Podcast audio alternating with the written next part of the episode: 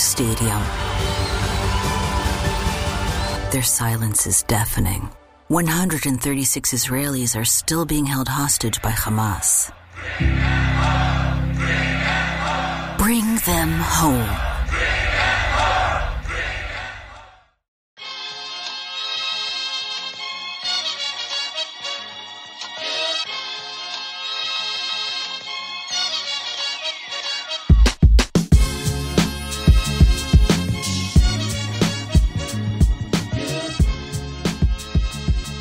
What's going on, Dodgers Nation? Welcome back to another iteration of the DN Roundtable. I think this is uh 14. This is number 14. 14, We're on retired number now That means the we've been doing it for um 14.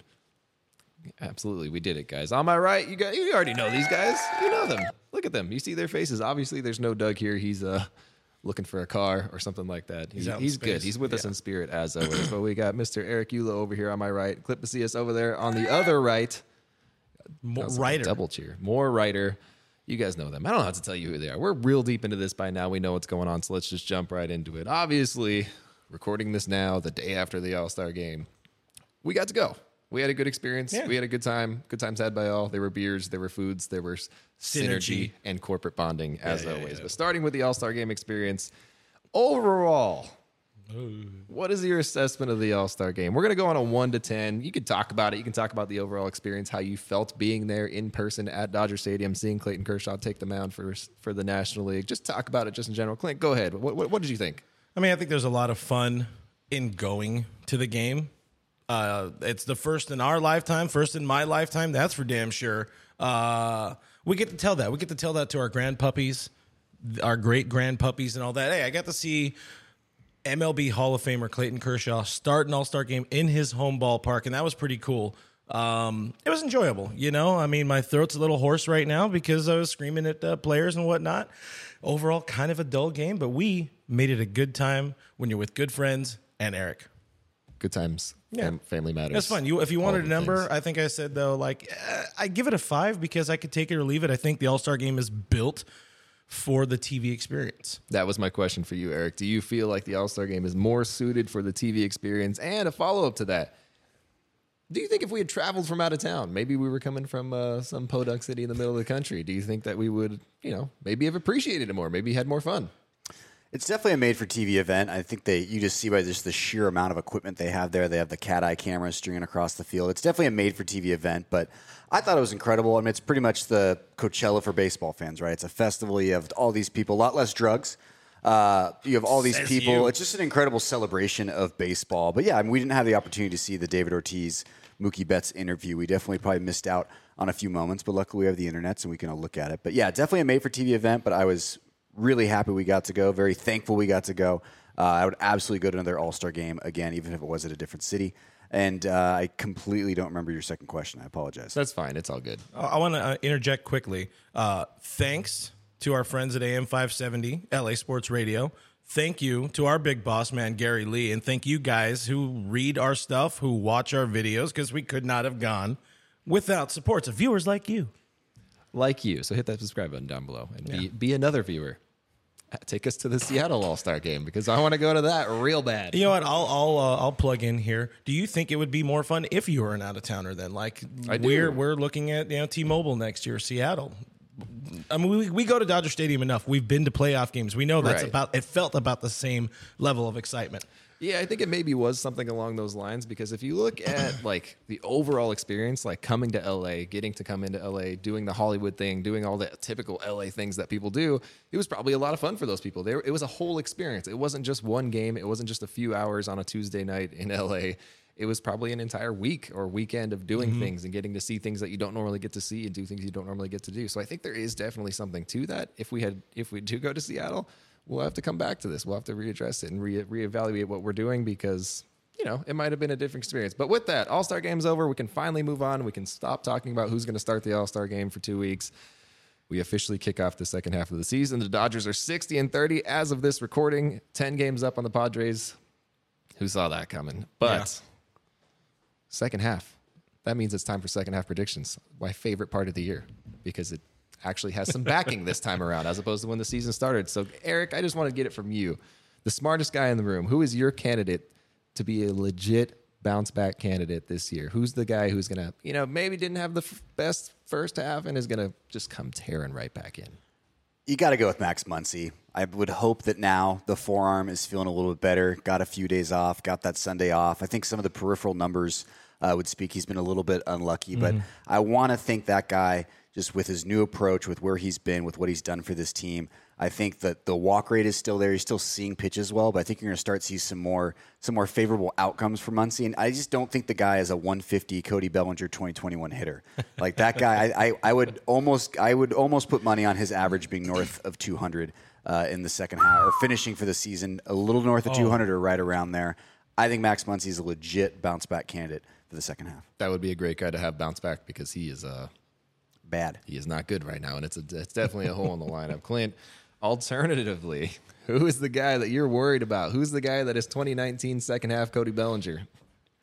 I respect your opinion, but you are dead wrong. Actually, I, I, I thought you were going to give me the same thing. And you, You know can my, answer both. You My answer answer both. is going to be the same for both. Uh, either way, Craig Kimbrel. He he needs to be the bounce back guy, but he very well could just keep spiraling out of control. And uh, you know, this would be the arm flushing his season down the toilet. It's like when you bet against yourself during the home run derby. Yeah, yeah, yeah, You, you got a real weird way of doing But stuff. I mean, also Kimbrel being a bounce back candidate would be uh, pretty damn important for this team. It would be huge. I just don't think it's going to be that. Plus, you got Blake Treinen, knock on desk, hopefully coming back. You got Dustin May, whatever they're going to end up doing with him. You got some other options coming back. Hopefully, a Tommy Kahnle.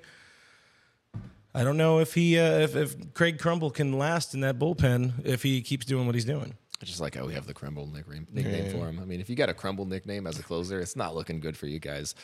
I personally, I mean, it, it could go either way for me. There's a lot of different ways that can go, but the one guy that I'm worried about, the regression that I see coming, the regression I worry about, is Tony Gonsolin. I mean, you look at what he's mm-hmm. done in the first half; he's been phenomenal, and that's not to say he cannot continue to do that, but the fact that every game he pitches is now his career high in innings pitched doesn't quite sit well with me. I think the Dodgers are probably going to do some things to make sure that he gets a little bit of a load off, some pressure maybe taken off of him a little bit. I think as we head towards playoff, you'll see him mm-hmm. less and less in a longer uh, starting role, I guess. And like we said, we've been saying, I think he's going to be piggybacked with Dustin May whenever he does return. Bounce back candidate. I don't know, man.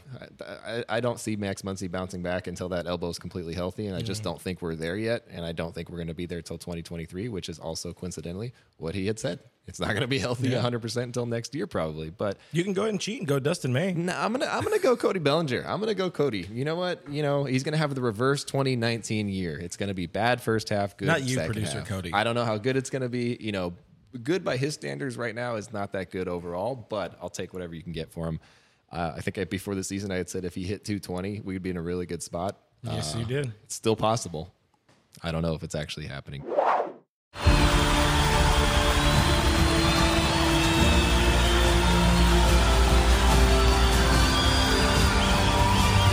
In a roaring stadium, their silence is deafening.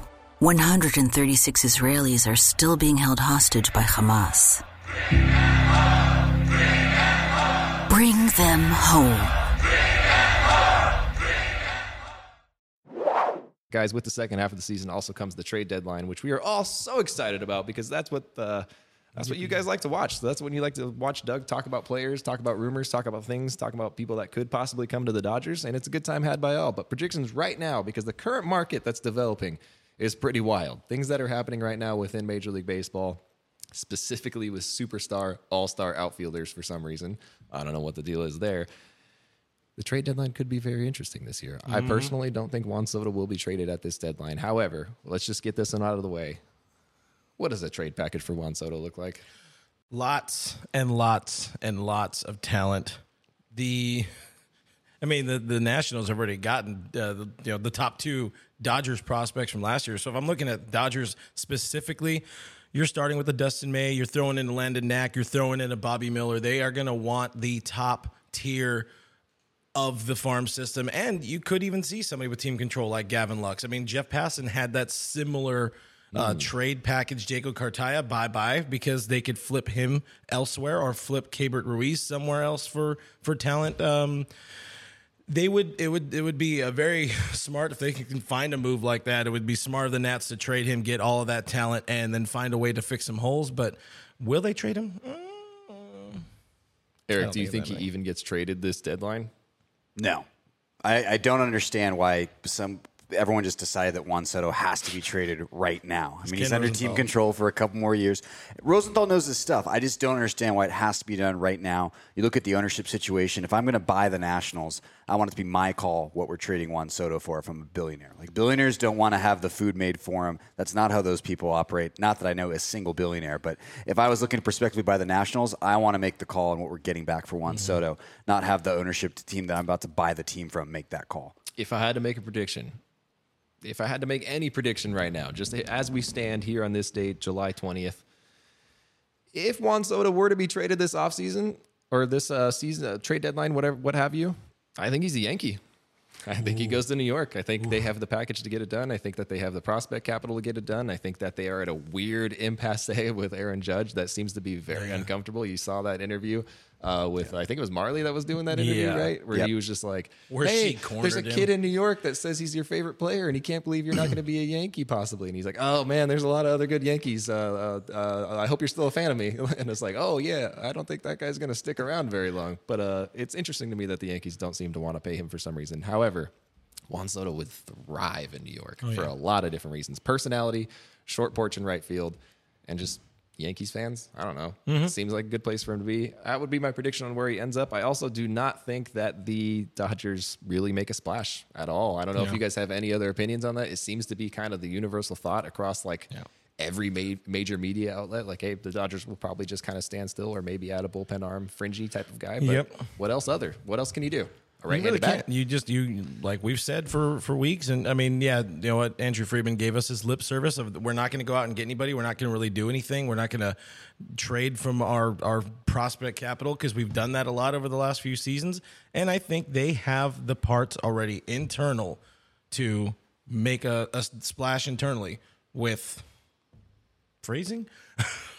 Because, because you know. Anyways, yeah, you got Dustin May. We said the names already. You got a lot of guys coming back that any team would love to add to their roster, and they're already there. You just got to wait. You just got to wait. And you got a 10 game lead, you're good. At this point, it's a waiting game. At this point, the 10 game lead definitely plays into that. I don't think Andrew Friedman feels like he needs to show his cards to anybody. I don't feel like he needs to be like, hey, we're interested. He just doesn't, he, mm-hmm. he'll keep tabs on everybody that's available because that's what he does because he's a good GM and I love him dearly. But guys, finally, before we wrap up, we want to we want to talk about the new beer vending machines at Dodger Stadium. These popped up all over Twitter. A bunch of people were posting them. I have mixed feelings and emotions about them. I will say I was very happy when the Dodgers brought back the beer uh, guys who walk around. Oh, and yeah. give you beers. I was really excited about that because sometimes you're just sitting in your seat and you're like, I actually am almost empty. Hey, right here. Be a boy. Most of the time they come around with like Bud Light, so I'm not really super down with that. But do you have any strong opinions one way or another about this? Is it a good idea? Is it a bad idea? Is it going to cause a lot of fights, Eric? What do you see playing out with this? I see a lot of beer not getting rotated properly in vending machines, and that, that oh. hurts my soul. I don't know if I don't think there's they probably don't have a reader there to make sure the dates are all right. And as a as a beer schnob, as a as a just a big beer douchebag, I, I just think I worry about that. And also, I want that I want that human interaction. I like someone human. I like someone handing me a beer. Also, I had a question: Is the thing getting delivered like with the little water arm where it get like gets nicely puts it dropped, down or is it like dong and then you have a fuzzy be- like a foamy beer? My feedback seems to be that it sounds like it's gently placed in. I don't know about people opening them, but it sounds like it's not like a boom, boom. Gently placed, like a ball getting gently thrown back, which from doesn't outfield. happen uh, in reality. I wonder. There's a few things I wonder about, and on that, you know, they force you to open the beers. You have to have an open can when you're leaving. A, so you can't hit people with them. Yeah, yeah, because you know I'm gonna attack you with a like seventeen dollar beer or whatever, as the kids, as grandma would say. I wonder, is it going to crack your beer for you? Because I don't want a machine touching my beer. But also, I wonder how are they going to regulate this thing? Because somebody just goes up there and there's like, D, D, I'm, assuming, I'm assuming that it has an ID, Has an ID reader. scan. It does. So is that storing your information? Am I going to be old man yelling at the cloud right now, wondering how much are they storing? How many beers am I drinking? And can I get that tally at the end of the game? So I be like, I have this, I had this many. There's also a huge business opportunity now. You know, there's a lot of fake IDs sold in Alvarado Street. Not that we support that kind of Yeah. stuff, but trying to get something that can trick the vending machine, or is it like a Vaughn situation where you have some an attendant kind of overlooking Hey, the Mom. robots. Mom, can I borrow your ID? Can I real borrow your quick? ID? Yeah. Listen, it's just, it's a weird situation. I think they do have somebody kind of regulating the can, ca- can cracking as you walk out. Uh-huh. That's what the like roped off section was for. I'm assuming that, but the general feedback that I've had from you guessed it, Facebook is how are they keeping your information in their systems? You get your ID scanned at the grocery store sometimes. That's all I'm going to say about that. But I think it's a, you know, I don't know. The Dodgers have been doing a lot of things to try to cut down on lines in recent years. Some of them And employees. nailed on. Yes, some of them they've nailed on. Some of them they have swung and missed on and caused even more lines. I mean, it's already a cashless environment, so that's one thing. But uh, yeah, cutting out that human uh, touch is nice. I mean, we did the tap and go yesterday. Didn't necessarily tap and go. Didn't necessarily go that much quicker, in my opinion, because you're still dealing with humans. So if anything gets me gets me drunk in my seat quicker, I'm I'm all for it. But uh, yeah, if we got a lot of people getting slammed to the floor by security because they can't handle, I don't know. Where does it stop though? Are there gonna be robots touching my hot dog, my Dodger dog, before I inhale Just it? like in in the like a- bathroom that's thing? a personal thing. I Well, that's like we a Eastern Europe about that. uh, robot. One of my favorite movies from the '70s. I will say there was a lady at the uh, touch and go or whatever it's called that was trying to use her Apple Watch for like three minutes and just couldn't get it to go. And then she finally took her card out of her back pocket. And I was like, I feel like we could have just done that from the beginning, lady. You didn't need to show off your Steve Jobs technology. But I digress. Guys, thank you so much for joining us on another iteration of the Dodgers Nation Roundtable. Appreciate you guys for being here. As always, we'll be thinking about Doug because he's our guy. We love him so much. He's perfectly healthy. He's fine. He's in Visalia. He's uh, he's not fine then. He's not doing well. But guys, thank you so much for being here. We appreciate you. If you want to see more of this, and you should see more of this because we're great and we do this all the time. And uh, we want to go to Seattle next year.